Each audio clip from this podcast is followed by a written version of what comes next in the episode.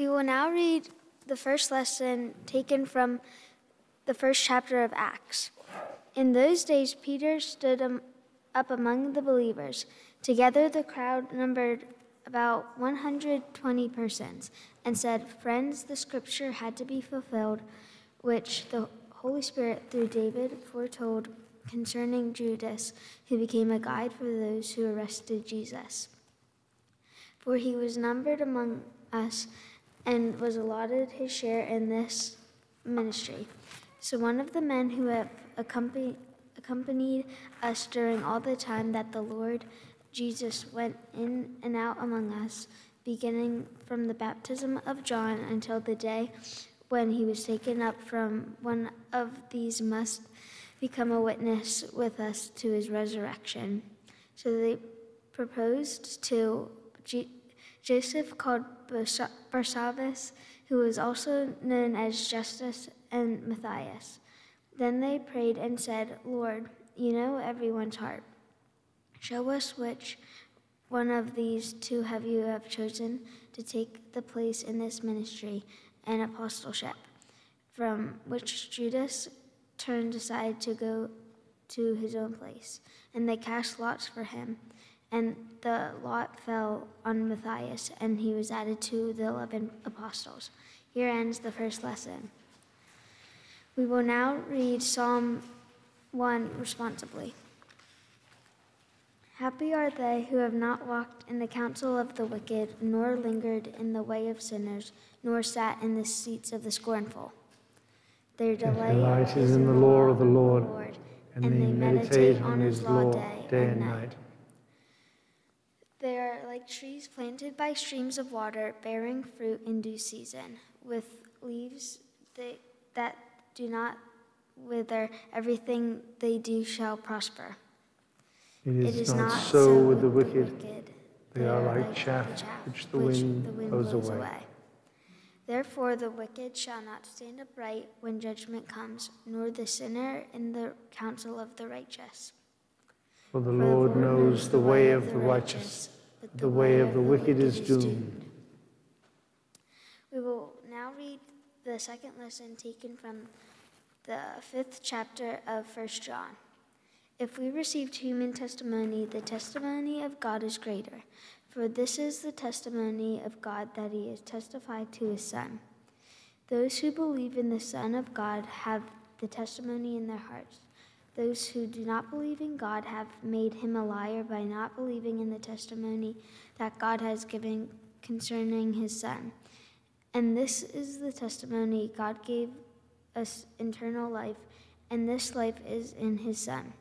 Whoever has the Son has life. Whoever does not have the Son of God does not have life. Here ends the second lesson.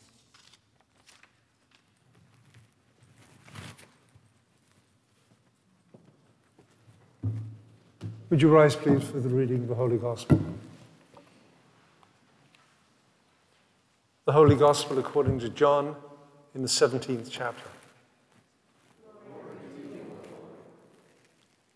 Jesus prayed, I have made your name known to those whom you have gave me from the world. They were yours, and you gave them to me, and they have kept your word. Now they know that everything you have given me is from you. For the words that you gave me, I have given to them, and they have received them, and know that in truth that I came from you, and they have believed that you sent me. I am asking on their behalf. I am not asking on behalf of the world, but on behalf of those whom you gave me, because they are yours. All mine are yours, and yours are mine, and I have been glorified in them. And now I am no longer in the world, but they are in the world. And I am coming to you, Holy Father. Protect them in your name that you have given me, so that they may be one as we are one. While I was with them, I protected them in your name that you have given, them, given me. I guarded them, and not one of them was lost, except the one destined to be lost, so that the scripture might be fulfilled. But now I am coming to you, and I speak these things in the world, so that they may have my joy made complete in themselves. I have given them your word, and the world has hated them because they do not belong to the world, just as I do not belong to the world. I am not asking you to take them out of the world, but I ask you to protect them from the evil one. They do not belong to the world, just as I do not belong to the world. Sanctify them in truth. Your word is truth. As you have sent me into the world, so I have sent them into the world. And for their sakes, I sanctify myself, so that they also may be sanctified in truth. The Gospel of the Lord.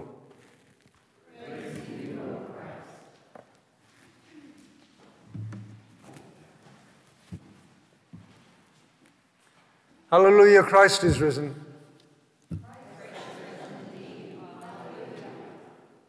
Grace to you and peace, my sisters and brothers, from God our Father and from our Lord and Savior, Jesus Christ. Amen. And then there was religion class. Although, if truth be told, every waking moment of every day was religion class for the good nuns who helped raise me in the orphanage where I spent most of my childhood. Sister Zita, Sister Alphege, Sister Raylina, by the way, I'm not making these names up, they were their names, all had a part in molding me and shaping my identity as a Christian. In that thick Irish brogue that they all seemed to have, they would instruct us young boys about the benefits of living a good Christian life. But they didn't do that by talking about the love of Jesus, the goodness of God, or the benefits of the Holy Spirit. Instead, they would share with us the stories of those great saints and martyrs who have given their lives for the faith. As the good sisters would say regularly, if only I could be like St. Peter, crucified upside down on a cross, or those early Christians fed to the lions, or burned alive as torches on crosses, or St. Simon, who was scourged to death, or St. Lawrence, who was shot through with arrows, or St. Polycarp, who was burned to death, and Justin, who was beheaded. Shaking their heads, and wagging their fingers, the sisters would urge us to imitate the lives of these holy saints. Now, I must admit that with all that blood and gore, I'm surprised that any of us children made it into adulthood without becoming emotional wrecks. Although, although I'm also glad that my wife is not here. She's a psychologist by training, and she might have a different view about my emotional state. But if these were stories of death and destruction, the sisters also share with us stories about other saints and holy ones that sometimes seemed just plain weird. There were stories of those who would beat themselves with whips, those who lived in caves for years and years and years, those who would bathe in ice cold water, even in the depths of winter, and those who could be seen in two places at one time. My favorite story, however, was one about Simon Stylites, a Christian who lived around the fifth century, a man who loved his Lord but did not love the world. So he found a pole about 150 feet high, and he climbed up it and he stayed there for the next 40 years. And by doing so, Simon attacked, attracted a great deal of attention. The local people supplied him with food, clothing, and the other essentials of life. They expressed their admiration for this man who was content to sit up on his pole, apart from the world, away from society, cut off from human contact. Now, since the beginning of our faith, many have felt the same urge to escape from this world. Along with other religions, we Christians have our fair share of men and women who've gone off into the desert or the deep woods and shut themselves up in a monastery or a hermitage.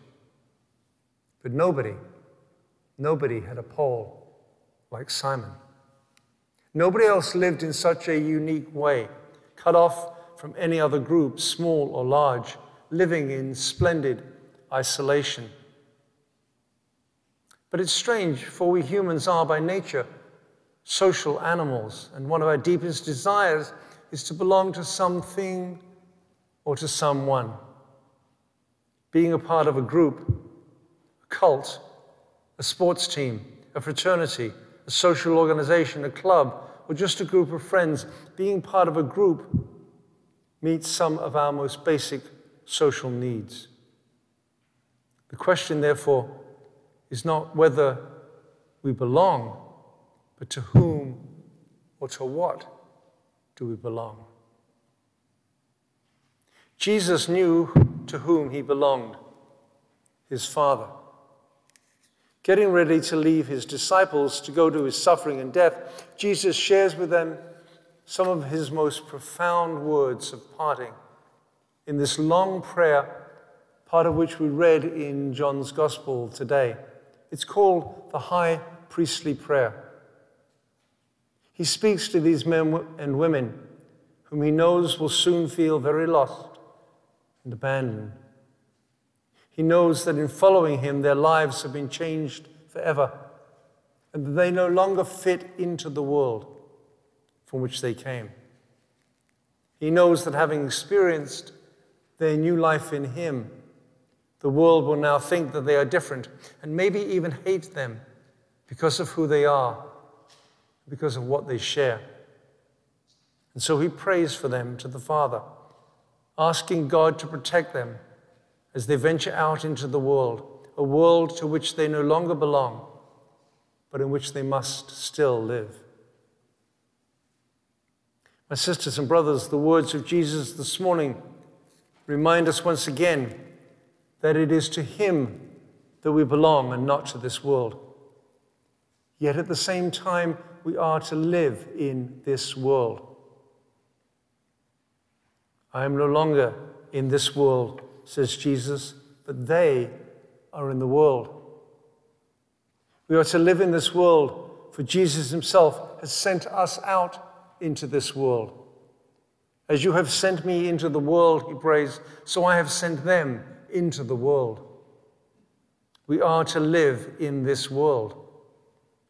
Simon sat atop his pole in splendid isolation, cut off from the rest of the world around him, existing as though these things that happened around him were not of his concern.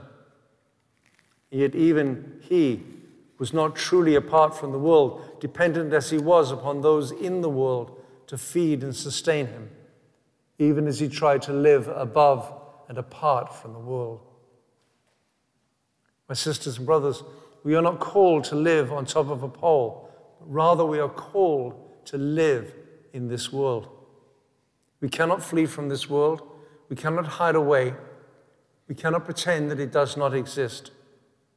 Simon lived on his pole, but all it did in the end was get him 150 feet above the world in which he still lived, even if he refused to recognize and accept it. We have been called to follow Jesus. But this does not mean hiding away from the world. We've been called to follow Jesus, but all that does is send us right back into the middle of the world with all its aches and its pains, its aggravations, its persecutions, and even its hatreds. Or worse, or worse, its indifference for us. We have been called to follow Jesus, but all that does is plunge us back into the life of this world with all the vigor and engagement that Jesus showed in his own life. It is true that even while we live in the world, our true residence is elsewhere, that we are resident aliens in this world, living in it, but belonging to another place called heaven.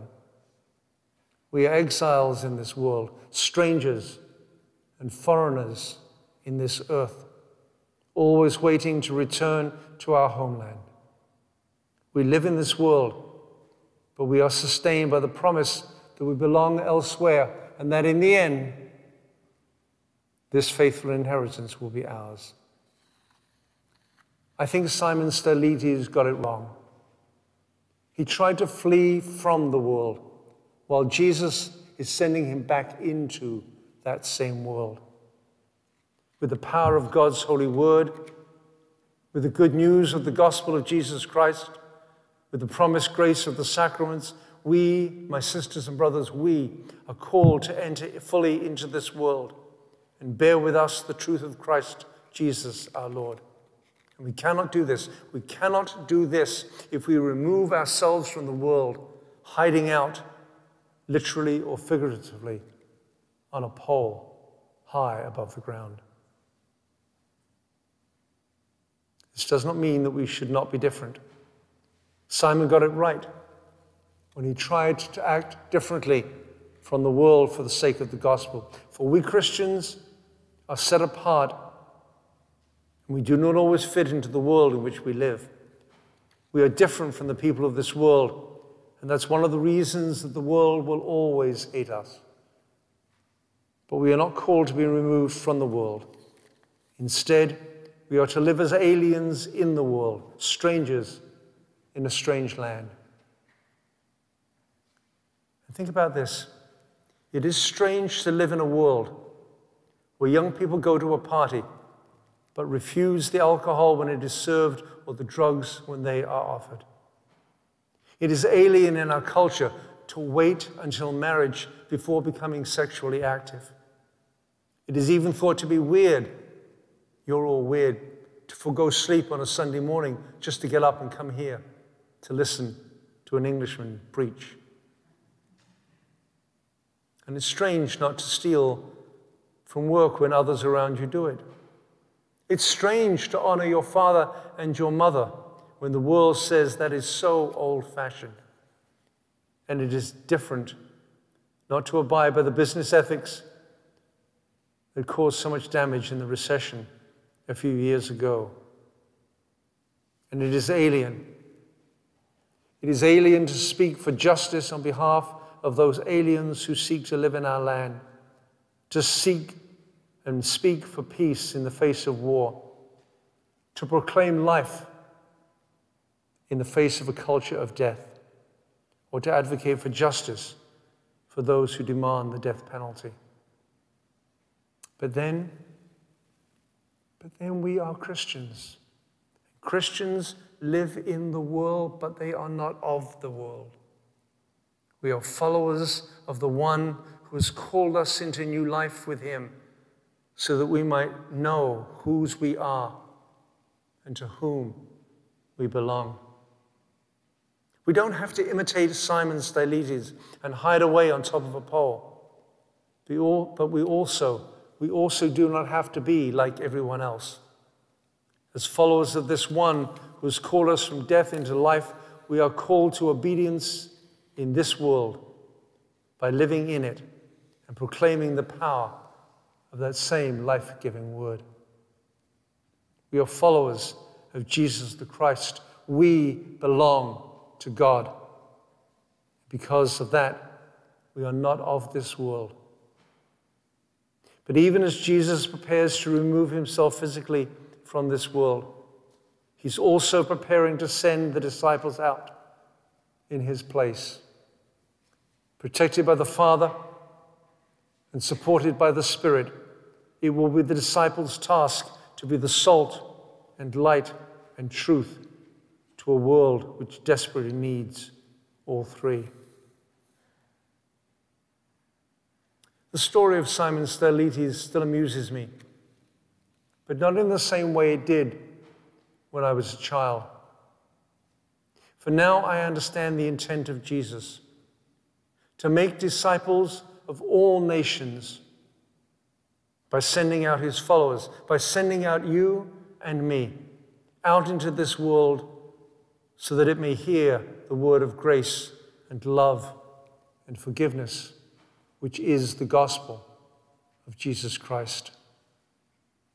For the powerful, the powerful, life giving truth of the gospel is not only found in the stories of saints who gave their lives or lived in different ways, like Simon sitting on top of his pole. Rather, it is proclaimed by all those who do not belong to the world, but are sent out into that world for the sake of that world. Jesus prays his prayer again this day, a prayer for his disciples as they are sent out into the world, a prayer for those of us who labor now in this world that we may have the grace and the strength to live out our commission of proclaiming the gospel of Jesus Christ until he comes again. The world needs to hear us. The world needs to hear the truth of God's grace in the gospel of Jesus Christ. The world needs us to be the ones going into it, to be the salt and the light and the truth. That's our call, not to live on a pole apart from the world, but to go into the world proclaim Jesus Christ as Lord of all. In the name of the Father, and of the Son, and of the Holy Spirit. Amen.